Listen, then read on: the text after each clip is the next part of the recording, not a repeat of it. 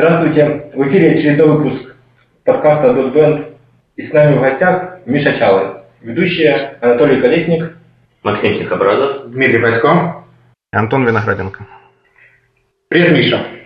Привет, привет. Привет.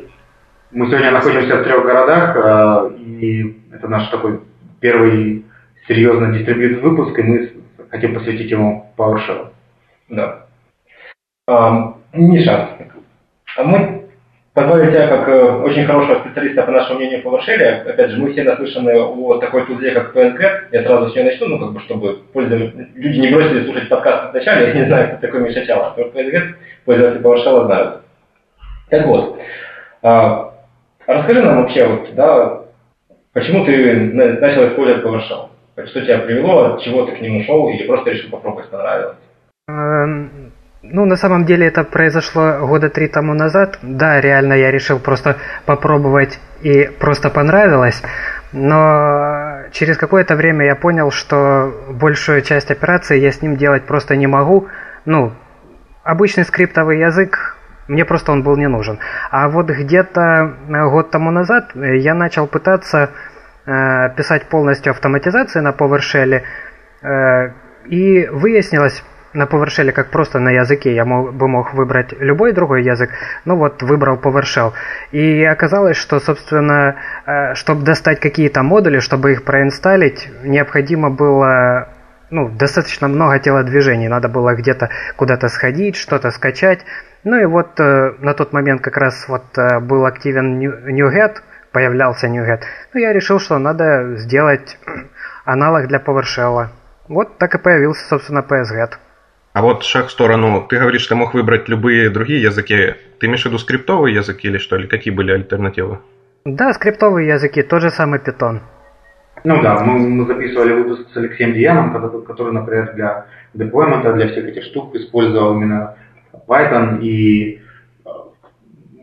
А почему, например, Миша, для каких целей ты используешь PowerShell? И вот как раз очертить круг задач, на котором ты решаешь проблемы при помощи этого языка. С самого начала это были деплоймент скрипты, которые уже запускаются на той стороне, на тачках, на нодах. Вот, собственно, с этого момента, когда я начал деплоить ноды, вот у нас там фарм с несколькими компьютерами, и я начал их настраивать при помощи PowerShell, собственно, и началось мой вот этот journey. А сейчас у меня на PowerShell уже достаточно много всего автоматизируется. Это и, например, когда мы свой solution открываем, если ты новый там девелопер, ты запускаешь setup local environment, он environment настраивает. У нас есть скрипты, которые там коммитят в Mercurial. Source Control, ну да, в Source Control коммитят. Ну то есть обрастаю этими скриптами. Хорошо, Миша, скажи, в чем преимущество вообще использования именно PowerShell? И даже почему нельзя просто написать эти же, можно сказать, скрипты на C-Sharp там? Да, будет у вас экзешник, все запускается. Да, кстати, мы даже можно нубский ответ там на этот вопрос, значит, C-Sharp. То есть я, честно, пробую PowerShell сейчас по чуть-чуть, и там даже пишу какие-то скрипты для работы с Mercurial под PowerShell. Там реально, если необходимо анализировать строковые данные, то, что мне там приходится делать, настолько все легко делается.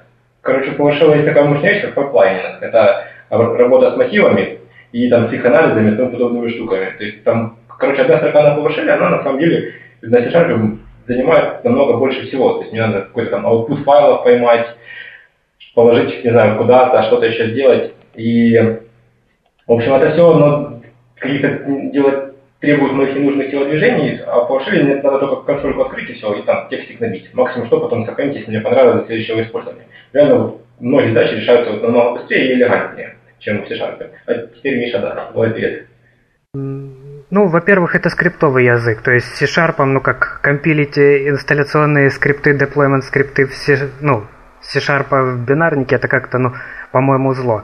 Но на самом деле главная фишка PowerShell по сравнению с тем же Python и с другими general purpose языками, это в том, что он заточен на операции. Это как bash, я знаю, именно операции со строками, с файлами, сетью, ну не знаю, то есть за счет того, что он на это заточен, там многие вещи просто делаются очень легко. Вот правильно, по-моему, Толик, да, говорил? Да, то, что многие вещи делаются в одну строку, те, которые могли бы на C-Sharp, ну, пришлось бы целую программу писать, там это уже просто есть, прямо вот в коробке. Но, тем не менее, вот то, что я знаю, есть несколько фреймворков, которые написаны на C-Sharp и позволяют делать деплоймент, например, Dropkick и тот же, как-то там еще, ну, какой-то есть еще, Bounce, по-моему, называется, и они позволяют, не изучая новый синтаксис, решать задачи, которые необходимы именно тебе. То есть, в принципе, я даже считаю, что вместо того, чтобы изучать какой-то язык, там, изучать его синтаксис, изучать его какие-то основные фишки, вот, ну, я понимаю, что есть какой-то определенный смысл, но еще до конца не перевесит. Ну тут смотри, сори, Миш, момент с фреймворком, как мне кажется, ограничен тем, что с фреймворком я делаю ровно какие-то конкретные вещи. Фактически, когда, допустим, мы деплоимся, у нас очень много всего происходит. Мы там, не знаю, там, кроме того, что какие-то изменения делаем в каких-то там наших сторожах или чем-то еще, копируем файлы, идем в IIS, что-то в IIS настраиваем, разворачиваем, поднимаем какие-то бэкапы, может быть, рано какие-то автоматизированные или какие-то тесты, которые не являются .NET нативными или что-то еще, и оттуда это, в принципе, ну, поэтому для меня, в общем, скриптовый язык, да, более, кажется, подходящим решением, если он еще и много чего умеет делать специфического, потому что есть фреймворки. Ну, еще, Дима, можно тебя убедить, ты говоришь новый язык, его там не надо учить, я тоже так к этому подходил, думаю, влом как-то учить, какой-то непонятный синтаксис. И спросил у Миши тогда, думаю, какие мне книги почитать? Он говорит, да нафига там что-то читать? Типа он такой легкий, что разберешься. И я сейчас вот на PowerShell посидел, не знаю, месяца 3. И походу, правда, ничего я не читал особо. Там одну статейку, может, какую-то. Просто берешь, пишешь, он как-то очень легко дается. То есть нету такого кривого изучения какой-то бешеный. Ну хорошо, да. Давай... Да, Миша, что ты хотел? Синтаксис, ну, Java-подобные, C-Sharp-подобные, поэтому там есть, конечно, свои подводные камни, но, скажем так, это более облегченный C-Sharp синтаксис. Ну, в теории так можно, похоже, по крайней мере. Я понял, давайте теперь озвучим для тех, кто интересуется, что надо знать в PowerShell, чтобы считать, что ты язык на какой-то степени овладел. То, что просто я видел, то, что примеры написание кода на PowerShell, это был парсинг при помощи C-Sharp, ну, так, при помощи функции .NET Framework, и часть немножко была похожа на язык bash скриптов. То есть для меня какой-то еще вижена в PowerShell нет. Вот, Миш, скажи, что надо знать для того, чтобы быть уверенным, что знаешь PowerShell? Я боюсь, это не тот язык, который надо знать, вот как бы как вот мы все тут разработчики на C-Sharp быстрее всего, мы все C-Sharp знаем идеально, у нас там мы все фичи. В PowerShell такого не надо. PowerShell это больше вот как тул, который тебе помогает, ты на нем обычно пишешь не какие-то системы, ты на нем пишешь какую-то обвестку, которая достаточно легко протестировать, посмотреть. Ну, то есть в таком ключе. Поэтому, например, я не могу сказать, что я суперски знаю PowerShell синтаксис. Просто начинаешь понемножечку, делаешь там, сначала там пользуешься консолькой, потом пишешь небольшие скриптики, потом уже можно начать писать командлеты. После командлетов, там, ну, я не знаю, там можно уже начинать извращаться с синтаксисом, потому что там иногда открываются, ну, вообще самые неизвестные стороны, и даже я сейчас иногда периодически для себя открываю новые вещи. Но так, чтобы я как-то по этому поводу переживал 3 года тому назад или год тому назад, когда я начал, нет. Скажем, это не тот язык, который надо вот полноценно учить, чтобы им пользоваться. Хорошо, Миша, скажи, пожалуйста, вот ты упомянул, что ты используешь его просто как консольку. Насколько удобнее пользоваться PowerShell как обычной консолью? Вот если я могу про себя сказать, я когда захожу на какой-нибудь удаленный сервер, я в первую очередь запускаю KMDXE, а PowerShell я использую больше как скрипты, которые там что-то сложное делают. Насколько удобнее для тебя вот пользоваться ей как для повседневных задач, которые там просто в консоли несколько команд выполнять? Ну смотри, все зависит от того, какие наборы у тебя тулзов есть. То есть, вот, например, у меня уже давным-давно и на серверах при помощи того же PSGet очень много уже проинсталлено каких-то модулей.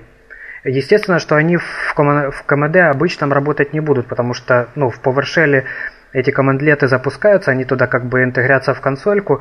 То есть все зависит скорее от environment, потому что если у тебя все экзешниками сделано или там веб-скриптами, то консольки практически не отличаются. По крайней мере, графическая консолька. Просто у PowerShell, кроме графической консольки, есть еще гуишная как бы консолька. Она на WPF написана, я ею не пользуюсь, но там можно копипастить красивенько, она там беленькая, то есть... Но по удобству на самом деле я бы как бы их не сравнивал. То есть все зависит от того, как ты настроишь эти дополнительные свои командочки, функции. То есть если у тебя будет все настроено под КМД, Command Line, КМД-экзе, то, наверное, разницы особой ты не почувствуешь.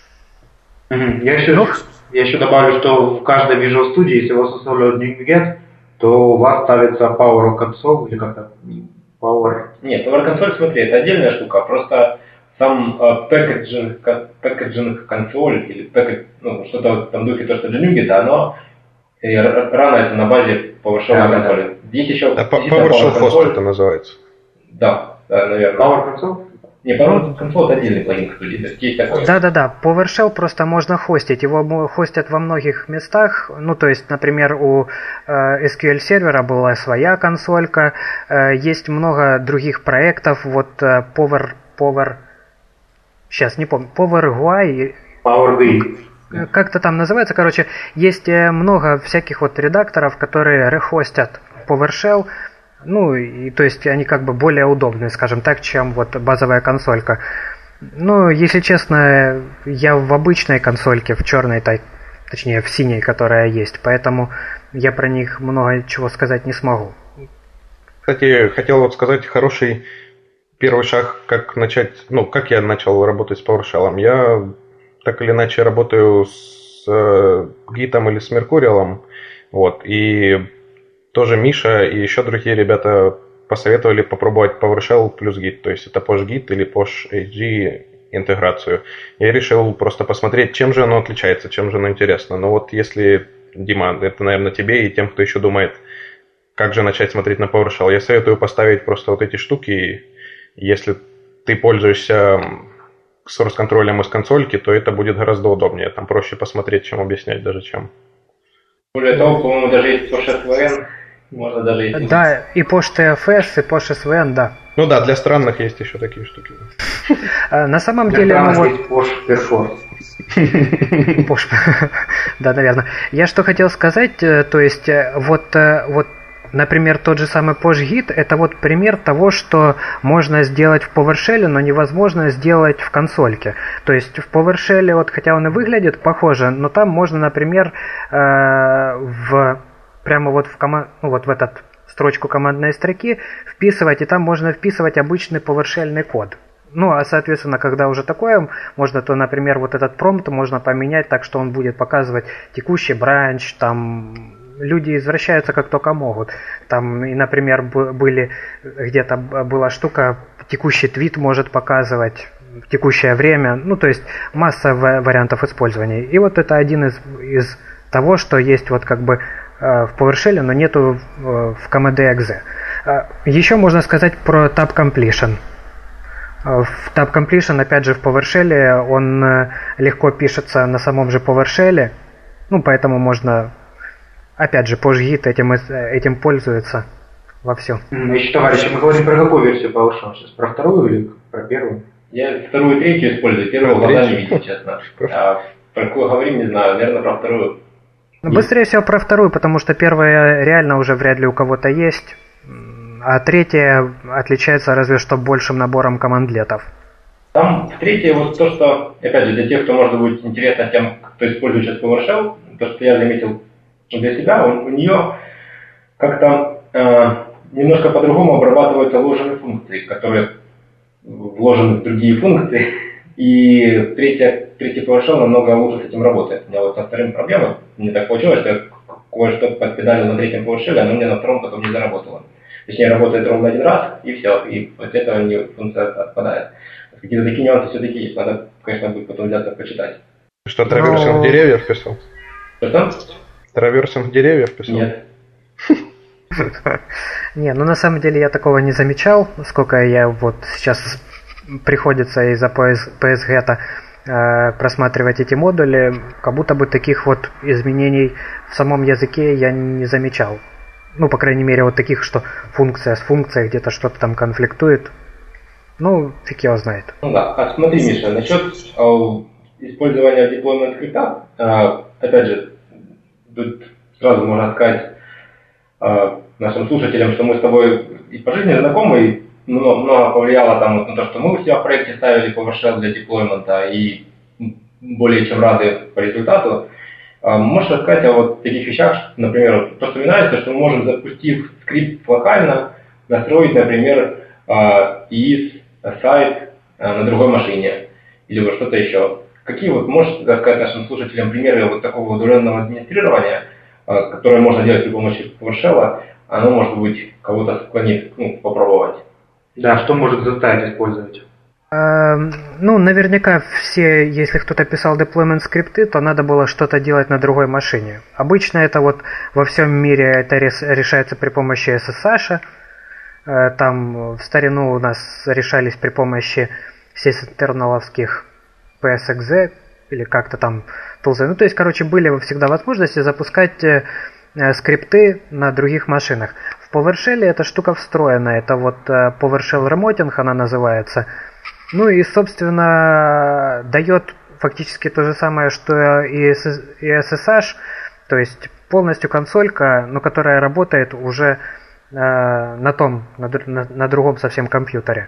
Ну и, соответственно, через нее можно просто в скрипте сказать, что вот открой мне сессию на том-то компе, сделай такие команды, закрой сессию.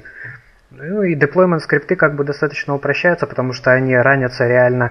Ну, например, у TeamCity прямо есть встроенная поддержка ранить PowerShell скрипты, ну, как один из билд-степсов. И туда вписываешь этот PowerShell, выполняешь какие-то команды на нодах. Ну, получается, в общем-то, красиво и удобно, более или менее. Но там достаточно какое-то есть количество подводных камней. Иногда приходится бодаться там с авторизацией, с такими вот тут штуками подводами, но, в общем-то, после того, как оно один раз заработало, оно продолжает работать. Вот я уже где-то, наверное, с полгода в эти скриптики, которые у нас занимаются деплойментом, как будто бы и не лажу. Ну, я так понимаю, все это делается вручную. Например, даже чтобы сделать какой-то виртуальный фолдер в IIS, ты там должен вызвать какой-то там PSExec, какими-то параметрами. Не-не-не, секунду. Вся фишка вот PowerShell это то, что у него идет куча командлетов. И, например, Web Administration это нативные PowerShell-ный интерфейс для IIS. То есть, вот, например, это на самом деле одна из, ну, я думаю, стратегий Microsoft, я, к сожалению, не знаю их стратегий, но они для всех своих серверных продуктов предоставляют PowerShell-ные как бы API.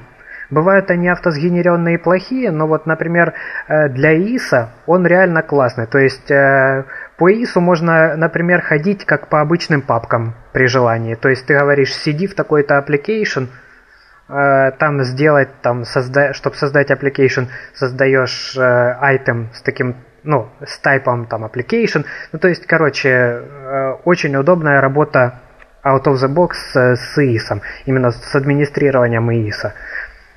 То есть, и вот оно работает, да, через ремонт, вот этот PowerShell Remoting работает без проблем. Мы еще говорили, по-моему, для SQL сервера есть тоже, да? Да, для SQL сервера есть, но оно реализовано немножко странно. Ну, точнее, как не странно, это был Vision первого PowerShell, когда вот под такие штуки, как SQL сервер, там IIS, делают не модуль отдельный, а целую отдельную консольку. Поэтому там свои проблемы с регистрацией. Там, ну, короче, там я где-то описывал это в блоге, это несущественно. Главное, что вот, например, уже в 2012 SQL сервером идут обычные модули, и тоже можно будет легко и хорошо с этим всем работать, ну, с привычными модулями. То есть, просто модули это не единственный способ в PowerShell, скажем так, распространять код. И там были какие-то сниппеты, были вот эти вот от кастомной консоли. Ну, то есть, ну, это все ушло, это все уже история, поэтому сейчас вот можно концентрироваться только на модулях. Насчет вот кемдетов и того, что есть в PowerShell, вот у меня была такая задача. Мне нужно было просто повторять рутину, ну, отладки такой процесс был. То есть нужно было чистить системный лог, нужно было удалять там пачку лог-файлов особых, не все файлы из папки, а несколько. Нужно было чистить очереди, журналы этих очередей и делать кучу еще там, выполнять некоторые скрипты. Я так подумал, на PowerShell я это написал где-то за 2-3 часа, вот весь скрипт, который делает всю вот эту штуку, и не использовал никаких велосипедов, только стандартные вот кемдлеты. А на C-Sharp я так подумал, не знаю, я бы, наверное, день писал вот это вот все. Кроме на самом деле того, чтобы ты дольше бы писал, PowerShell он же автоматически тебе это все хостит. То есть, например, вот он хендлит ошибки каким-то там макаром, он на самом деле хендлит ошибки, этого вполне достаточно. Он тебе может показывать там все аутпуты. То есть, если бы ты это писал на C-Sharp, тебе пришлось бы, ну, всякие там трай-кетчи писать, какой-то логинг писать. Короче, да, пришлось бы стримы с аутпута в этих консолях и все такое. Да-да-да. То есть пришлось бы делать дополнительную работу, на которую просто C-Sharp не заточен, а PowerShell — это его как бы вот основная идея. Хочу добавить про удаленное выполнение PowerShell. Мы вот у себя на проекте решили все-таки использовать PSExec и удаленно выполнять PowerShell через PSExec. Вот. Почему это произошло? Ну, есть некоторые проблемы, когда мы хотим со своей машины выполнить через вторую машину команды на третьей.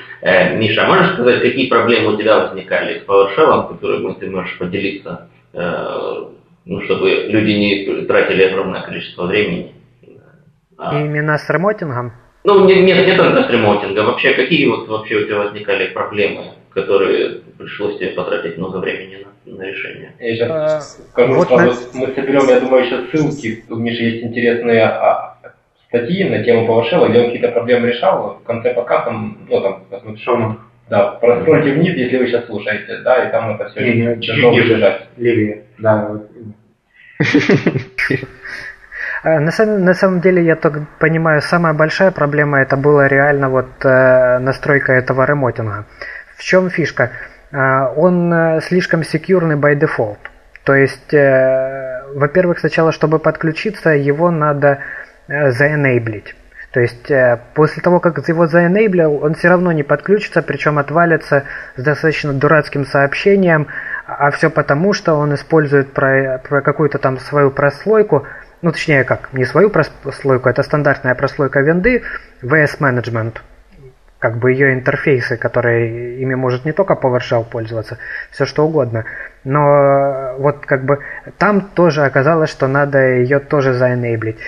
Но этого опять же недостаточно, потому что на клиентских машинах у него запрещен, на клиентской машине по умолчанию тоже запрещено коннектиться к серверам. Ну то есть вот как только вот эти вот все пункты пройдешь, как только ты про них знать будешь, и как только у тебя появится маленький скрипт, который нафиг отрубает все вот эти вот, ну, ихние там пужалки, что ли, которые они боятся всех и вся, тогда вот соединение происходит нормально. Но оно все достаточно неочевидно, поэтому как бы на словах я это вряд ли смогу сказать. Надо все просто подключать. Куча в интернете постов. И да, я делал пост на Хабр. Там полностью описал этот весь процесс подключения. Ну, это надо пройти. Тут ничего не скажешь. Я там даже предположил, почему так происходит, почему так все сложно. Судя по всему, PowerShell, он делался для работы в домене, в майкрософтовском домене. И, может быть, за счет там вот этих всех делегаций все у них там происходит просто. Но мы домен не используем, у нас везде именно пароли, поэтому вот пришлось помучиться. Ну, это, наверное, самая большая проблема была. Я добавлю от себя точно то же самое. Мы в это тыкались, Миша помог. Правда, у нас занимался этим не программист, а тестировщик, который ставил деплоймент автоматизированное тестирование. И действительно ушло там несколько дней, чтобы это все... Вся цепочка доработала. У нас есть домен, но их два. Один домен, на котором который находится уже к продакшену ближе, там тестовый environment и production environment, другой домен наш девелоперский. И build сервер у нас стоит локально. И тоже были проблемы, да, вот, с хождением из одного в другой. Ну, за несколько дней там все заработало, и сейчас в часики. Ну, это вообще проблема, по-моему, даблхоп называется, когда домена должен трастить. Там, короче, там всегда были проблемы не только с PowerShell. Ну, в PowerShell они приобретают вообще критический, потому что непонятно, что происходит, он не в достаточной мере говорит, куда надо бежать и у кого что спрашивать, поэтому да. А кто какие использует IDE для вот, написания скриптов? Кто что посоветует?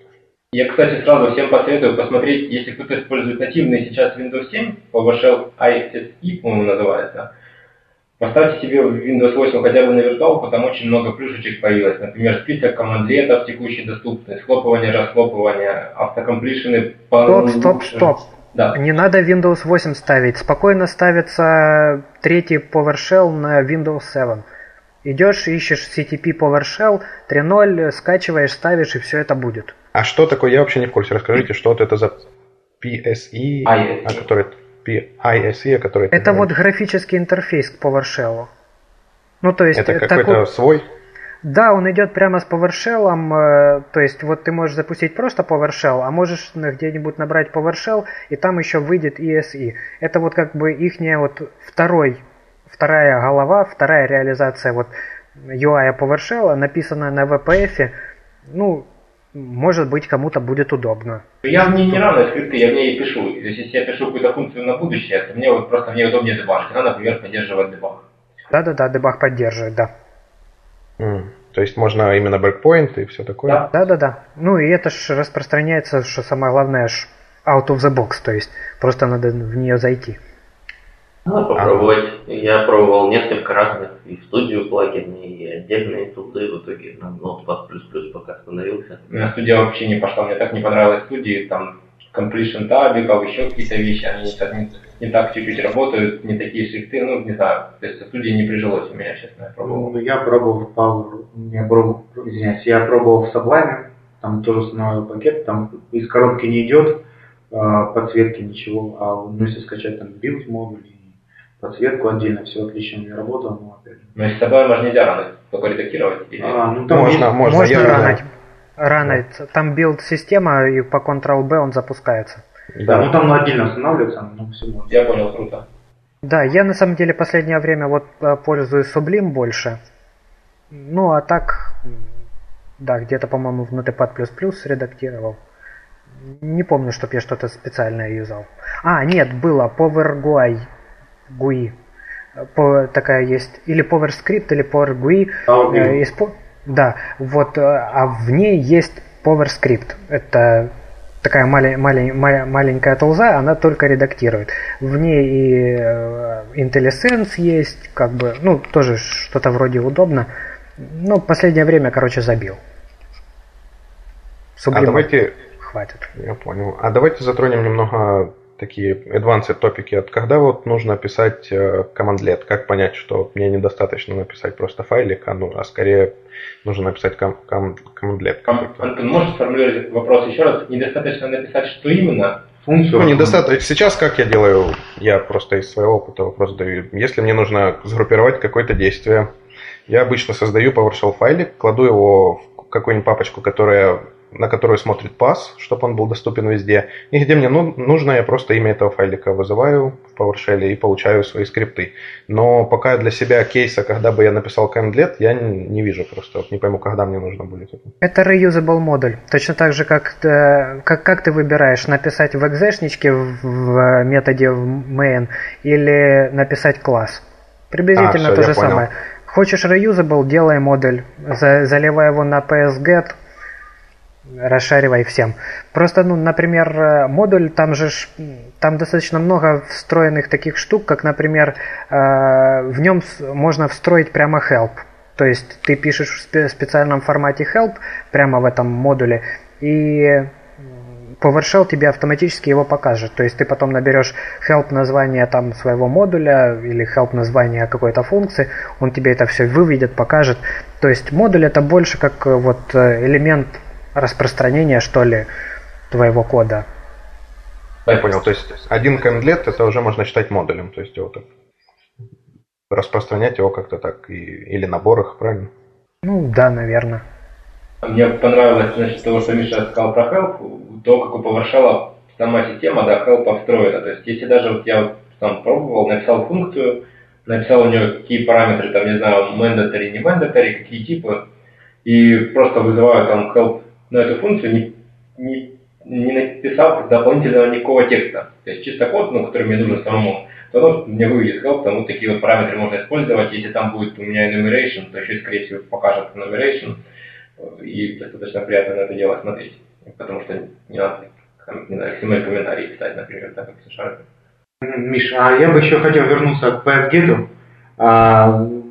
Я так понимаю, это ты сделал проект, и там можно в этот PSGet выкладывать какие-то самописные модули, и при помощи PSGet их можно очень удобно инсталлировать и использовать. Расскажи еще какие-то подробности о проекте, каким образом расширяют свои модули, каким образом сейчас проект живет, развивается и так далее. Планы какие-то. Я думаю, стоит даже рассказать не просто, вот, начни сначала, да, вот, человек хочет вязать PSGet, что ему надо делать. Да. Да, а то мы как-то брутально начали, Миша, мы тут про PowerShell, Миша автор PSGet, и как-то забыли даже сразу.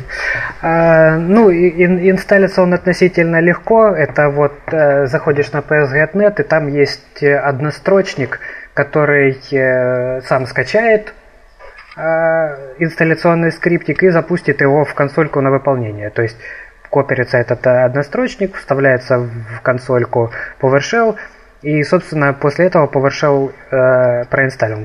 PSGet проинсталлен. PSGet это самый обычный модуль, лежит в стандартном месте. Вот там модули, там Documents, Windows, PowerShell, Modules. И, ну, собственно, и все. Это вот как бы с инсталляцией покончено. А дальше его уже можно использовать. А у него на самом деле только одна суперюзабельная функция. Это вот install module. Install module, наверное. И туда просто передается название модуля, который хочешь проинсталлить. Ну, а он, естественно, уже должен быть где-то там в директории. Ну, правильно сказать, что это как NuGet, только для PowerShell? Скажем так, отличие техническое в том, что NuGet хостит пакеты, а PSGet только хостит ссылки, откуда вам можно скачать. Ну, а так вообще да. То есть директория модулей. Ну, а ты обрубишь эти все проекты вручную или как? Да, пока что вручную. А сколько уже там модулей? Я не считал, если честно. Ну, порядок примерно. Штук 20, я думаю, 30. Там больше, на самом деле, Миша, ну, больше 20 было. Я просто игрался с табуляцией, когда смотрел install module. Ну, если набрать просто install module и начать табик клацать, то оно будет показывать, ну, следующие варианты модулей, которые надо проставить. И, по-моему, больше 20 так точно. И, ну, то есть, прилично смотрится уже библиотека. Если честно, у нас сейчас, ну вот в самом PSGet сейчас основная проблема в том, что очень сложно эти модули добавлять.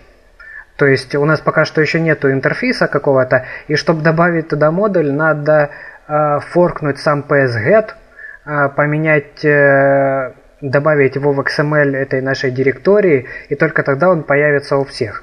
Ну, это достаточно сложно, и это отпугивает. И как бы вот что мы сейчас делаем, это специальная API, специальный командлет и специальный интерфейс на сайте, который будет помогать сабмитить модули. Ну и тогда, возможно, у нас количество модулей, скажем так, увеличится. Но пока что их маловато. А dependency между модулями вы как-то определяете? Смотри, за счет того, что это скриптовый язык, dependency, мы думали про это, но на самом деле оказалось, что проще, чтобы у тебя в твоем модуле, прямо в теле модуля, стояла такая штука, как install модуль, что-то там. То есть, когда будет модуль грузиться, он просто подгрузит все свои dependency. Слушай, Миша, давай сразу тебе задам вопрос. Да, я вот там все хочу, да, ну, не все хочу, а я планирую через какое-то время законтрибьютить свой модуль в PNG, и он у меня состоит сейчас из набора PS1 файликов. Это, наверное, нубский вопрос, но почему бы и не сдать его. То есть у меня сейчас, допустим, есть 4 PS1 файлика, да, чтобы лучше оно все лежало в PSGet, наверное, лучше в PSM1 собрать это, да? Да, это должно быть в одном PSM1 файле. Ну, то есть весь PSGet, он работает вокруг этой идеи одного PSM1 файлика, а все остальное это уже в частности, то есть там мы саппортим, понятно, что и другие типы, но все вокруг PSM1 файлика, да. А расскажите для нубов, PSM чем отличаются от PS файликов? PS1 это просто скрипт, там могут быть функции, что-то, а PSM1 это специальный как бы формат, который...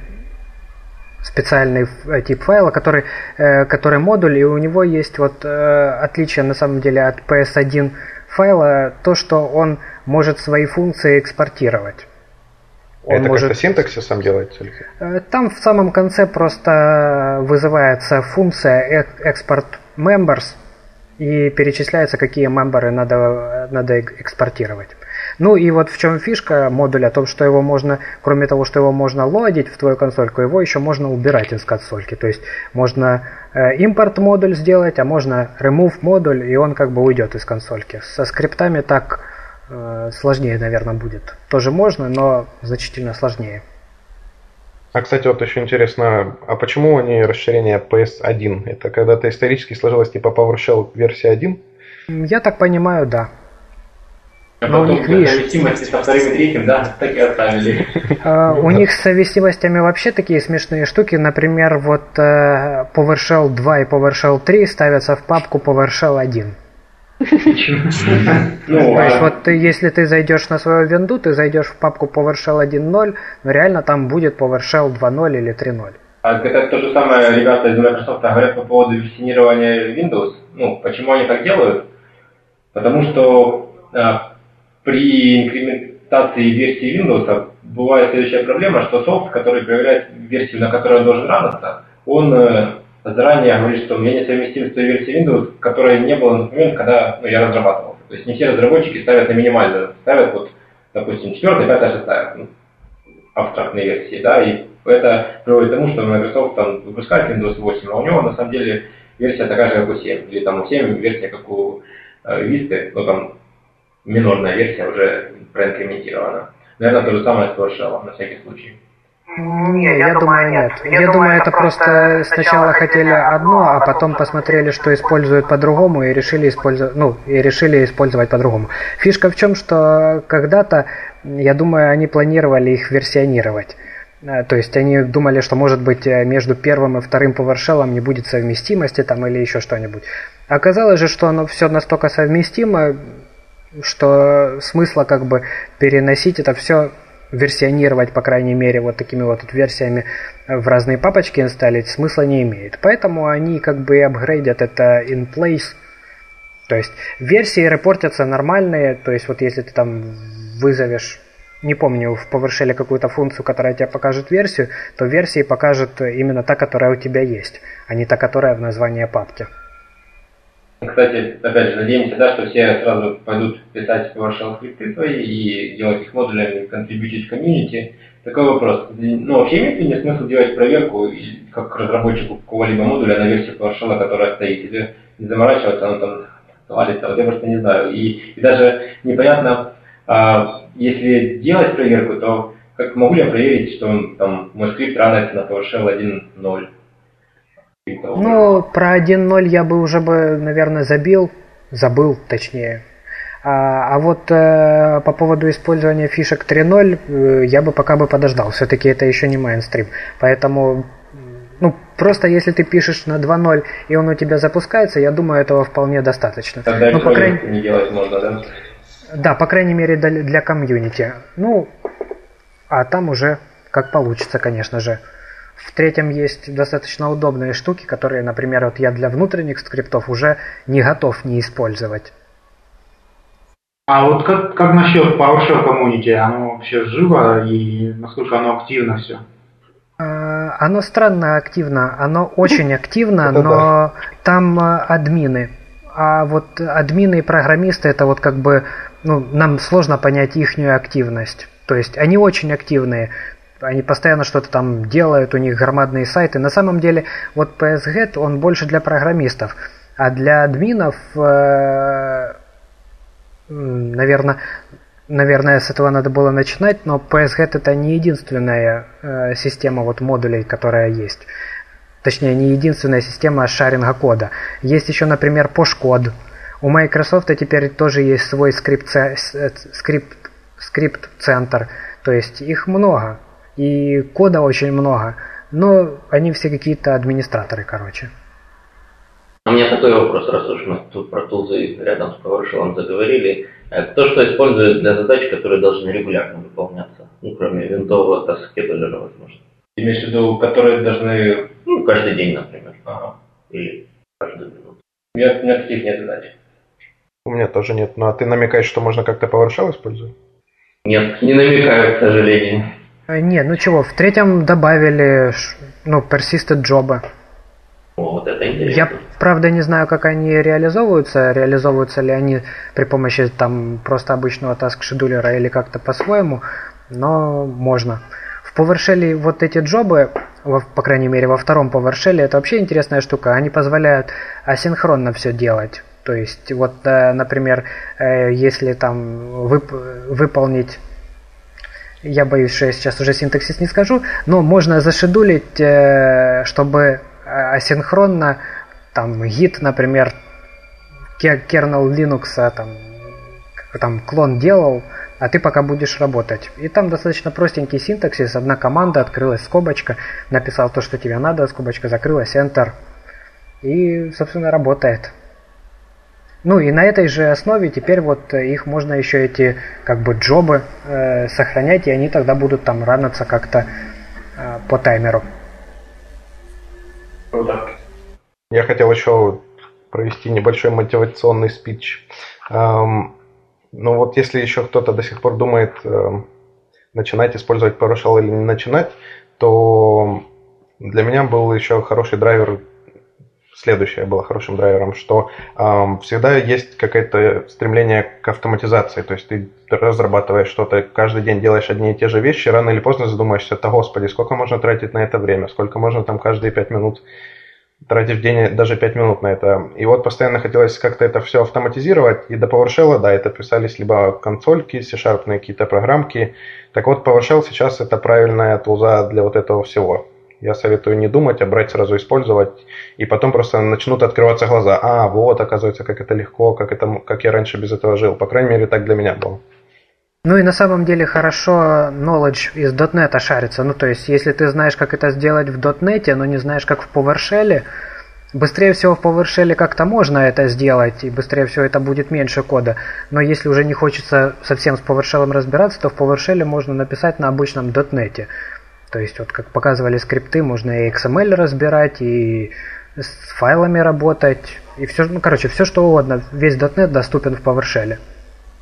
Можно даже кусочек кода на C-Sharp написать и выполнить. Ну, там добавилась не так давно возможность, ну, во втором как раз PowerShell, по сравнению с первым, добавлять свои типы данных прямо, ну, по ранней консоли. И вот, например, Type, да, и дальше через кавычки пошел C-Sharp'овый код. Я, например, это для enumeration использую. Это удобно так. Вплоть до того, что можно статически любые методы полость. Главное, там, если не заложено DLL по дефолту, просто там логи и делать, и все. Да, ну я думаю, мы пробежались так по всем основным темам. Да, в принципе, можно на этом заканчивать. Спасибо тебе большое, Миша, очень интересные ответы. Очень динамичный получился выпуск. Спасибо. С вами был подкаст dotband.com. Меня зовут Дмитрий Байско. Анатолий Колесник. Максим Тихообразов. Антон Винограденко, сколько можно это повторять. И наш гость Миша Чалый, специалист, в том числе и по PowerShell тоже. Спасибо большое. Да, спасибо большое. Пока. Всем пока.